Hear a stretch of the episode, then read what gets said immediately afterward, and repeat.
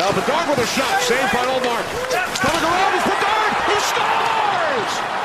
His first National Hockey League goal!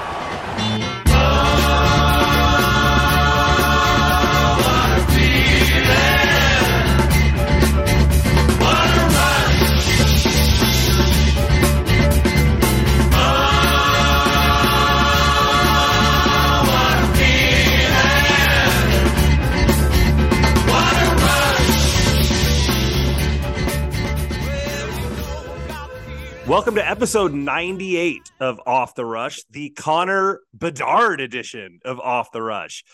Last week, Dave, was episode 97.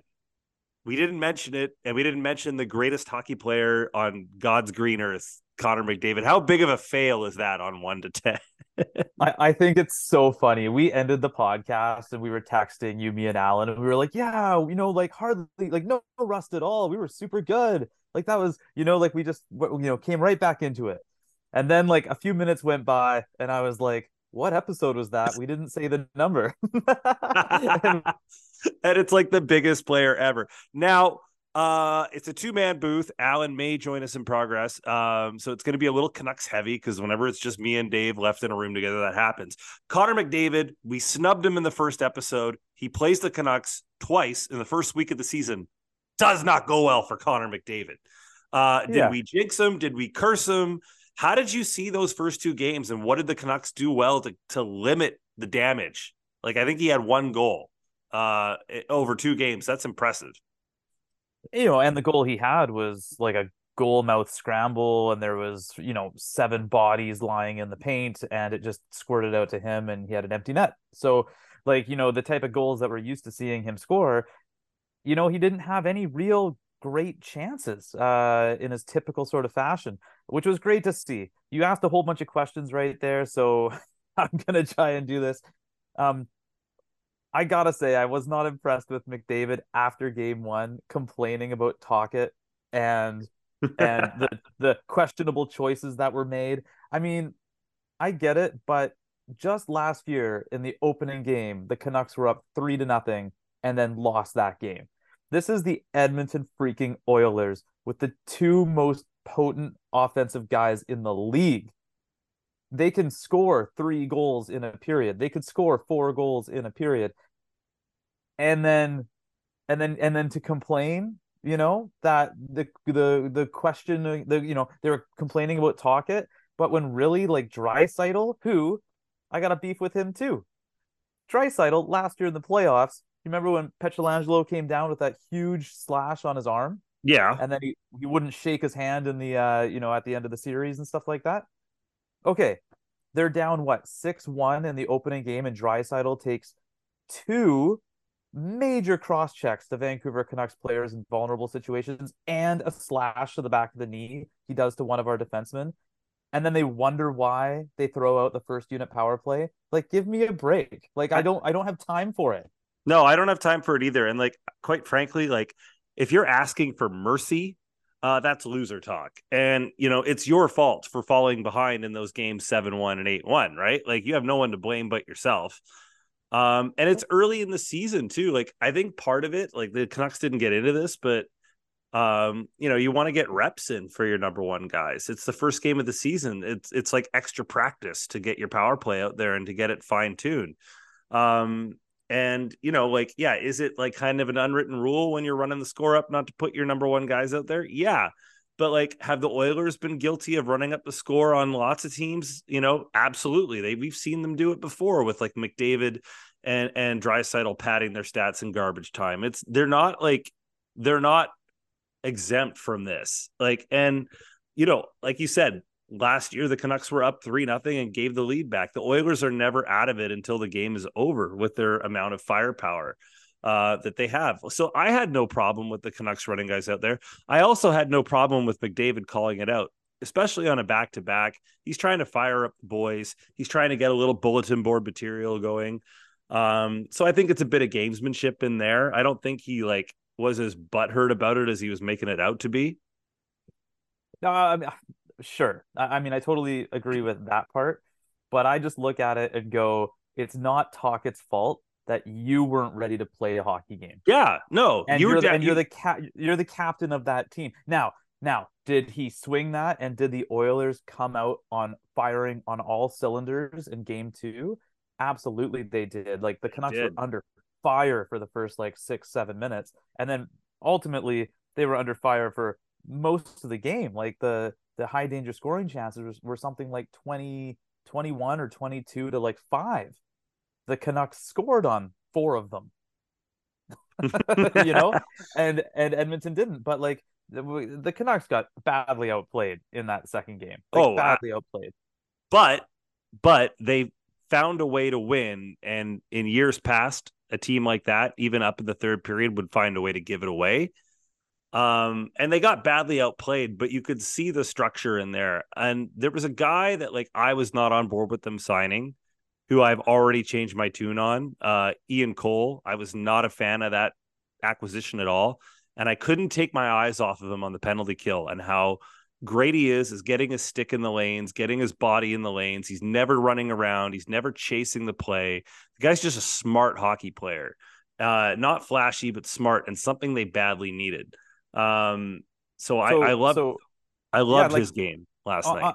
on- top of that, like you're totally right. Like Ian Cole's been amazing, and I just I look at this management group, and for anybody who sits there and naysays the Canucks and like you know and is just fed up from ten years of crappy management, like you talk about just sneaky, quiet good. That's Yeah. this management group. Like even picking up Lafferty, you know, last minute and screwing over their cap in the process to do so. They determined that screwing over their cap short term and sending a guy like Studnicka down and hoping he just clears waivers was worth the risk to pick that guy up. And I'd say like the early indications are that they knew exactly what they were doing. Well, he's a guy that that Allvin drafted when he was um, assistant GM in Pittsburgh. Like they know him well. He played well in Toronto last year, and that was a glaring need. Like they needed a proper fourth line center that can kill penalties. They didn't have it. So yeah, screw up your cap a little bit. You're gonna if you lose Studnicka, you lose Studnicka. I like Studnicka's game. He scored as well, a, a beauty uh, last night. But like you know, wingers like that, you can always replace them if you need to. Um, and yeah, they'll get Garland Garland's doing a great job of showcasing himself. He's played pretty well the first two games. I think he'll be gone within the next couple weeks and they'll be okay. Um, but yeah, didn't play great. Casey DeSmith, we got to talk about him before we move on from the Canucks. How good was he last night? So did I not say this on the last podcast? Like I was watching this guy in training camp And you said he looked solid.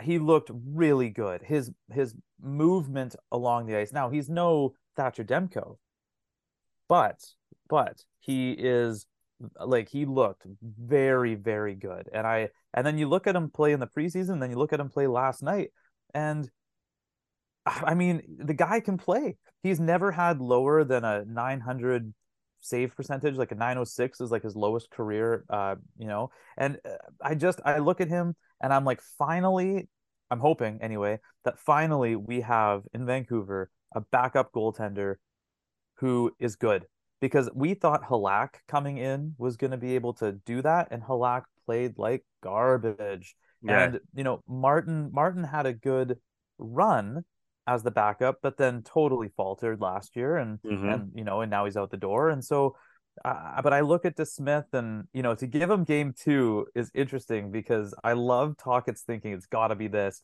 Hey, we won the first one. If we lose the second one with DeSmith in net, oh well, we're going with Demko into game two against Philly, and we're gonna hope to bank those points. We're gonna end up two wins and one loss, or if he stands on his head and and, and wins, I look like a going- genius. I look like a genius, and we're going into game three against Philly with Demko in net instead of you know, which is a game that like they need to win. They need. they've to got they've got some winnable there's some winnable games on this trip like there's there's no excuse for them not to go three and two now on this trip. Like you've got you've got philly's a winnable game st louis is a winnable game nashville's a winnable game.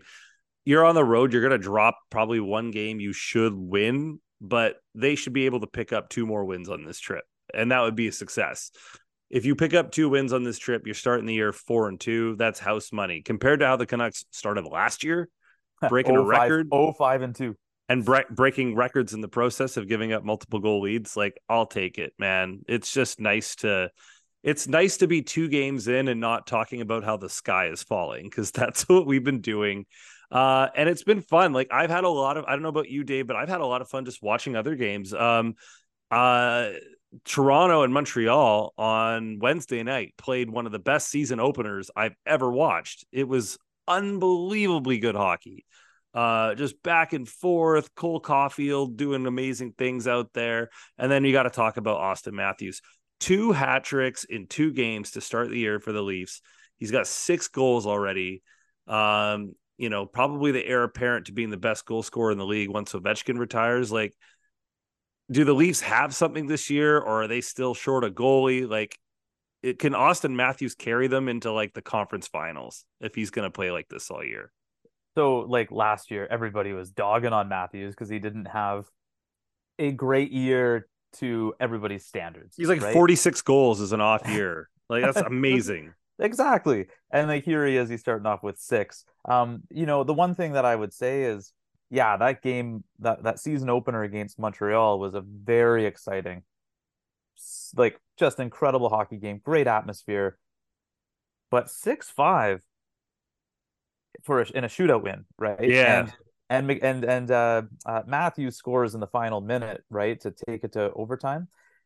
And then against the Wild, they only they win seven to four. So like they're putting up lots of goals, but they've also allowed 4.5 goals per game over the first two games. Yeah. So it, it, it kind of feels like the same old issue. And it's kind of like going back to Edmonton too. Like we watched we we saw Jack Campbell for a hot minute and Stuart Skinner and and neither of them looked particularly good. Like why I guess like I'm trying what I'm trying to ask you is like I can't figure out why these general managers think like like why Treliving and and and Holland think they can get away with shitty goaltending when they have trade chips in the cupboard. Like you don't need to score six and seven goals to win hockey games. You could trade a Zach Hyman if you're in Edmonton. You could trade William Nylander if you're in Toronto. Um, because in the playoffs, those goals aren't there. No matter how much talent you have up front, they're just not there. Like, why why won't they make a move and pick up a proper goaltender? Well, uh, uh, it's a copycat league, right? And look who won the cup last year. Adin Hill. Yeah. So, you know, like I and also we ask about Trey Living. Well, he's just walked into cap hell, right? I mean, how are you supposed to get yourself a good goalie when you know nobody's gonna trade for John Tavares? No, right? Like if you're if you're trading William Nylander, like you're not just getting a goalie back, like you're getting like a sick package back for William Nylander. Now they went out and they paid money for Tyler Bertuzzi and Max Domi to to fill out the to fill out the ranks on the forward group. Um, and they could have maybe allocated some money somewhere else, but look who was on the free agent market for goaltenders last year. Like what Christian Jarry was the best was the best? Is that right? Frederick yeah. Andersen? Yeah, that was right. Yeah. But like, you know, I would have even maybe taken a look at because he played so well at the end of the year with Vegas. Like, why not bring in Jonathan Quick on a cheap deal, especially if you're capped out? Like, why, I don't like, think Jonathan. I, I I don't know. I disagree with you. I think Jonathan Quick is. I mean, he's obviously past his prime. He's a smaller goaltender. He's not as quick as he ah. used to be. Mm. Terrible. Sorry, guys. But like, but I just, you know, he's just I, I think you need to go with younger and bigger goaltending. And by committee, if you're going to be a team like Toronto or even like Edmonton, like, I mean, the thing with, you know, you, you give the example of trading Hyman for somebody, but Hyman is a hell of a hockey player. Hyman is one of those guys that can help Edmonton win playoff series. Truly. He is one of those like killers in the playoffs. I would not want to give him away. You know, I'd be I'd be trying my best to trade Nurse. Just, you know, just just simply no one. He's like he's like the Tavares of Edmonton. No one's gonna take Darn Darnell Nurse. Totally, isn't even the totally. best defenseman on his team anymore. No, and he certainly isn't a nine million dollar, uh, you know, nine point two five million dollar for That's how many co- more years? That like Um, oh like like eight more years. That's a contract that we don't talk about enough about how bad it is. But I just want to go. I want to go back to second year because you always you always you, there's guys that Dave Hoskin does not like, and Dave Hoskin likes to bash on Tristan Jarry. Tristan Jarry has played 208 NHL games, uh, and he has a save percentage, career save percentage of 914. His save percentages in the last four years since he's been in the NHL every single like for a whole season full time 921, 909, 919, 909. And this year he's off to a 944 start in two in two games. He's a good goaltender, man. Tristan Hey, Jarry not- is a top top 15, top half of the league. Uh, I'm not saying that he's not like a reasonably good goaltender, okay, but he's certainly not like And he's a North Delta kid. Where's your loyalty? okay, hang well, hold the phone. Okay. I do recall two playoffs ago, not last year because Pittsburgh didn't make it, but two playoffs ago, if we roll back the tape, you trashed on Jarry and you called him losing that playoff series for Pittsburgh, and then it happened, and then you totally made sure we all knew about it. So don't come at me. I know, but you make you make it out like you make it out like he's some kind of sieve, and I actually No, no, no, no. Yeah. I, I- I don't. I, I okay. I didn't mean to say that. I, I, what I'm saying though is that if you're a team like Toronto or you know who already has Matt Murray, who has or had Matt Murray, do Yeah, they he's have, do they still have Matt Murray? Anyway, I, He's Like, he's he has- LTIR, and from what I've heard, he might not ever be back.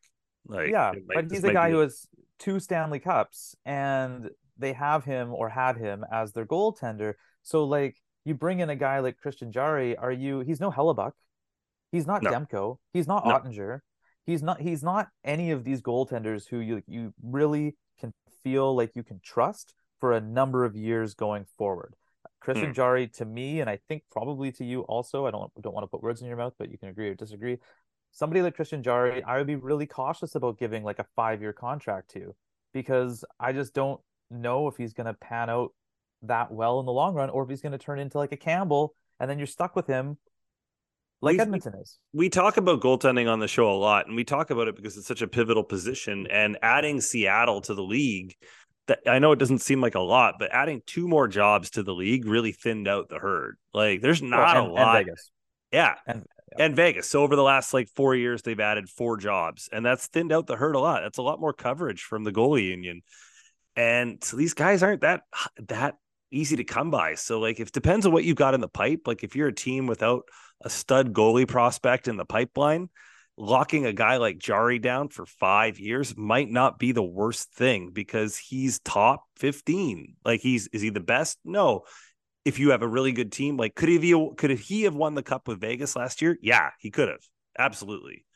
With that D in front of him and and that team, I think that he I, I think Tristan Jarry could be a Stanley Cup winner like Darcy Kuemper was, like Adin Hill was, like Corey Crawford was in Chicago. He's good enough to win a cup if you've got a great team. Now, guys like Demko, they can get an average team into a deep run at the playoffs that they don't deserve to be there, and he could steal you a cup. Like Jonathan Jonathan Quick was probably the last goalie to do that in the NHL in the first Kings run. They had no business winning the Stanley Cup. They were the eighth seed, and he they just rode Quick the whole way, and he won a Conn Smythe Trophy and won a Stanley Cup. But like those guys are limited. But even that next tier, like we're talking about, there's not enough of them. Like there's some teams out there this year, good teams like Toronto, like Edmonton. I would even say New Jersey. Good teams that should be like locks to be in the final four that don't have suitable NHL goaltending on their teams. It's just it's a problem.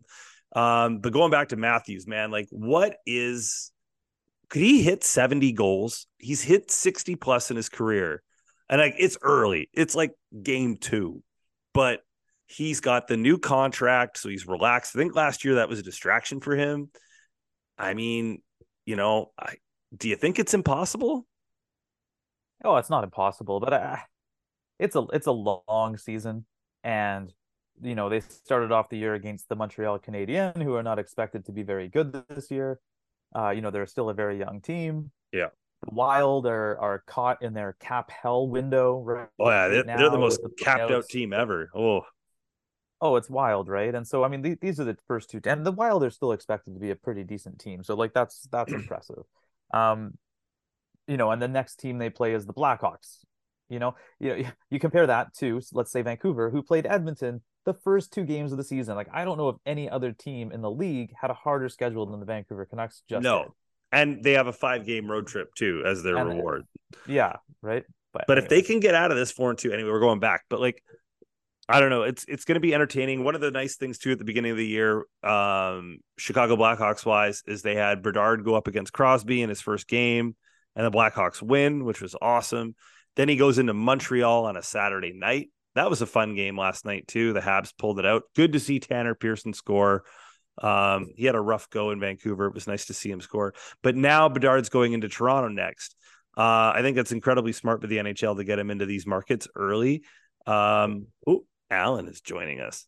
Um, I don't know. It's like how excited, how exciting has Connor Bedard been for you this year so far, and has he lived up to the hype? You know, I gotta say, like he, I, I really like the kid. I really like his demeanor. I, I've said this before. Uh, he is so skilled with the puck, and he can be a one man show. But his youth is still is showing in spades. Like his his holding onto the puck for way too long, not using his teammates for give and goes, like you know, putting shots on net from all over the place. Like all these, and it's great. Don't get me wrong, but like you know i he has a lot to learn you know and uh, does that mean i don't like him or i'm not excited to watch him or whatever not at all of course i am he's amazing but those are the things that i'm noticing so far Dave doesn't like guys named Connor. Allan joining the show. um, Connor Bedard in your barn last night at the Bell Center. Uh, is he living up to the hype so far? How good a how good a start has Bedard been? Like on a scale of one to ten for you, what is he at in terms of hitting his expectations, and how much fun has he been to watch? I mean, for me, like he's he's right where I would expect him to be. He's the phenom, and and you think he's going to come in and play every day, and he's done that. Um, I didn't expect him to come in and set like the NHL on fire point wise, just because a it's a much more physical league than what you would see in junior. He's been in junior for however many years now, so he's used to the ins and outs, and so that's allowed him to dominate a little bit on top of his worldly skill.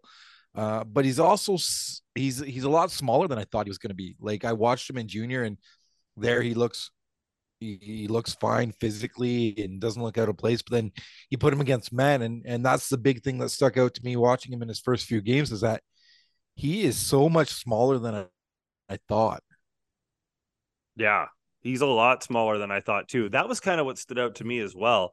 Um, we were talking about uh, Matthews and and his exploits against the Habs in the Wild.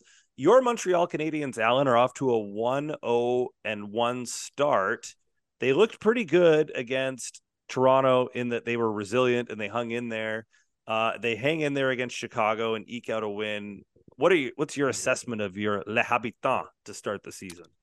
They learned a very val- valuable lesson or uh, Wednesday against the Leafs, and that no lead is safe in the NHL, and you have to play a full sixty minutes. And then they, they took that lesson in- into Saturday against Chicago, and they got up three nothing, and all of a sudden Chicago clawed back in, and you thought, okay, here we go again. But they showed that they learned from Wednesday. They were able to lock it down. And I think this team is going to be better than people give them credit for just looking at the pieces. And I know that Kirby Dach's out already um, after what looked to be a seemingly harmless hit. But Yeah, um, there's a lot of young talent there. There's a lot of young talent that's going to be coming through the system that's in Laval right now. And I think that the future in a year, year and a half is going to be very, very good for Montreal Canadian fans. And as I said on our first podcast, I don't expect them to be in the playoffs. And I think if if you're thinking they're going to be knocking at the door of the playoffs this year, you're a little bit crazy. Um, they still need a, a bona fide number one goaltender because they don't have that. But there are a ton of good pieces that could that could set up for three, four, five years of of solid contention. I thought Montembeault looked really good uh, last night, didn't you?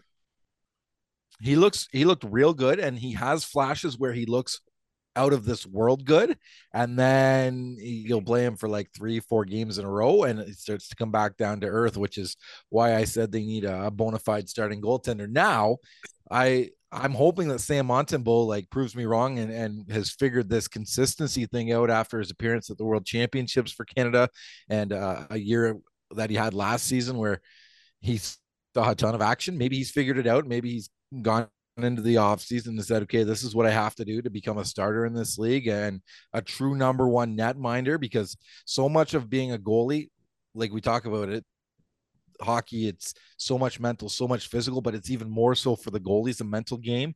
And maybe that's part of it. Maybe his his mental approach this year has to be different than it has been in the past. And he put the time in the gym. And I'm hoping that he can come in and maybe steal that number one role and they can deal Jake Allen for some pieces and, and continue to build. Yeah, no, it, it, you know, and I just love watching Marty St. Louis coach that team. It's just so much fun uh, having him in the league and and mentoring. I think like Cole Caufield's career was saved by Martin St. Louis. There's so many like old school hockey coaches and old school members of like the coaching fraternity who hated the hire, and the reason they hated the hire because he does everything that you're taught not to do. And yeah. that's why they hate it and that's why he's so good for players in today's game because players in today's game are completely different from players that were five ten years ago. The approaches are different the way you handle them are different and he gets it. Yeah and i don't think marty's asking for anybody's phone. Um yeah, uh, we were gonna. We've been talking Pittsburgh heavy before you joined us, Allan. But um, Evgeny Malkin is turned back the clock and is just putting up points like nobody's business. You talked about this uh, maybe being a potential last dance situation for those boys in Pittsburgh. Um, so far, so good for them. Two and one. Uh, do you think that like Malkin could hit another hundred point season one more time? I think like we saw Jordan, Pippen, Rodman in the last dance. I think we're going to see the hockey version here with these uh, three guys in Letang, Malkin, and Crosby. They're what the the only three like professional athletes since Jeter, Posada, and Rivera from the Yankees who have like been together 18 years, which is in yeah. today's today's age of sports where loyalty and staying with one team are like afterthoughts for all these guys.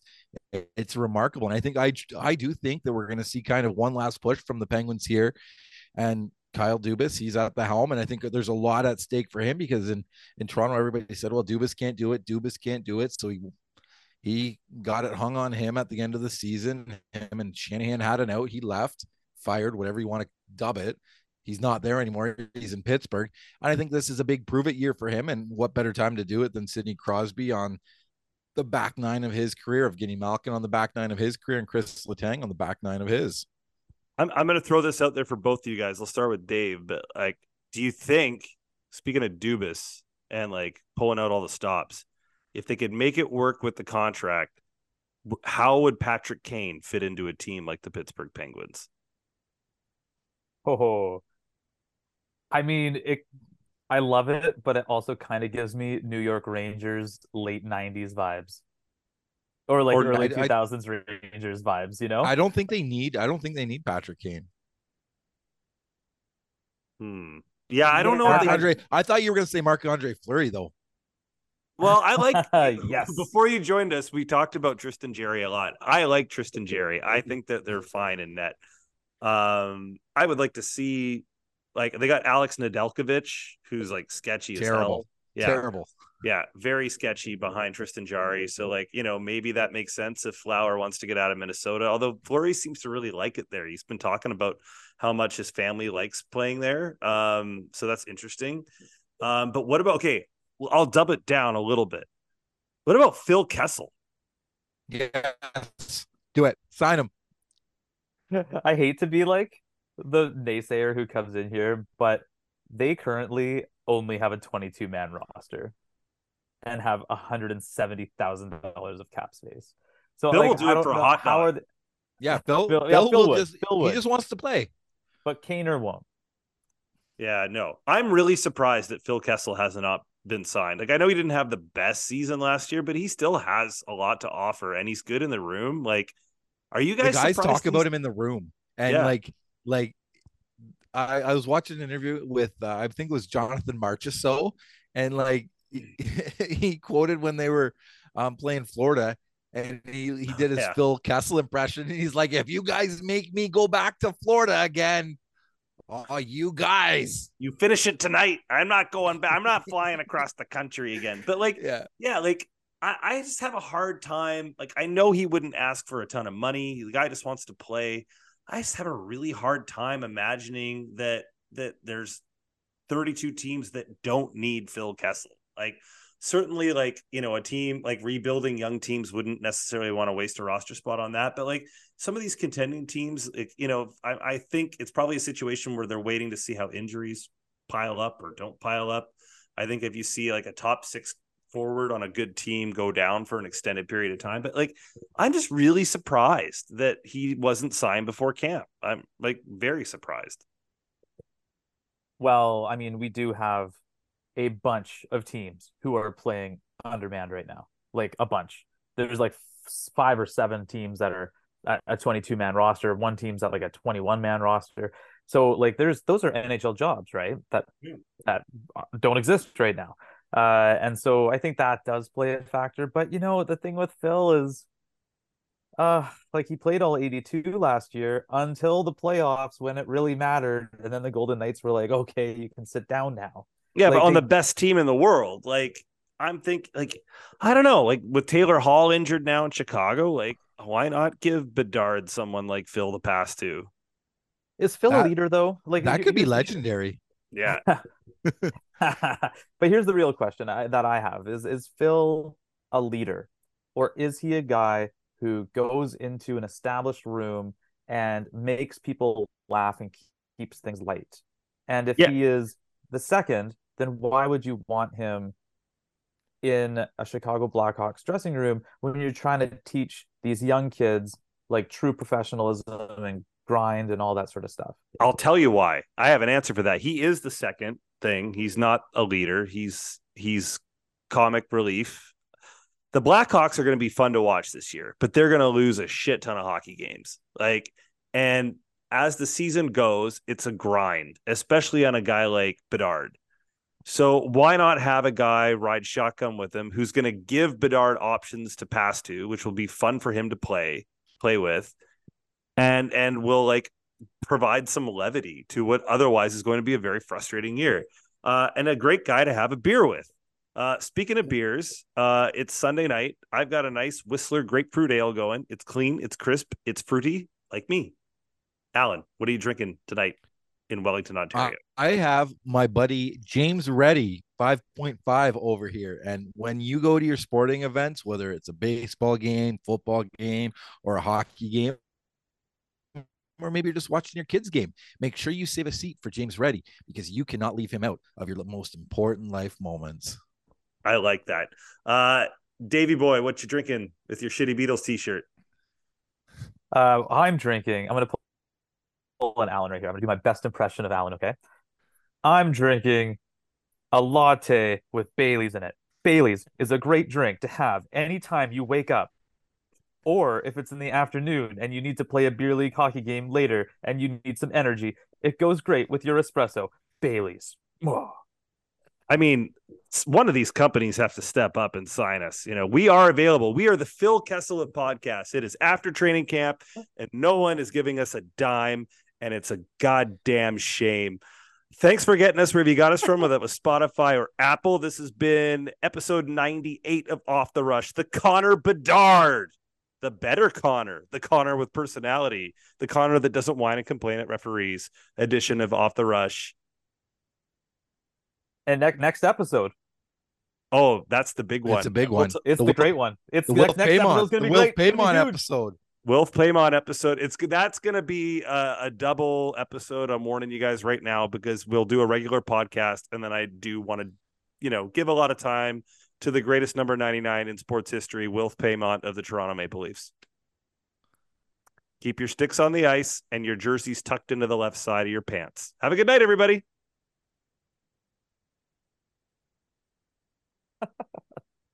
Good times, boys. Allan, glad you can make it. Yeah, good times. Yeah, All right. it's-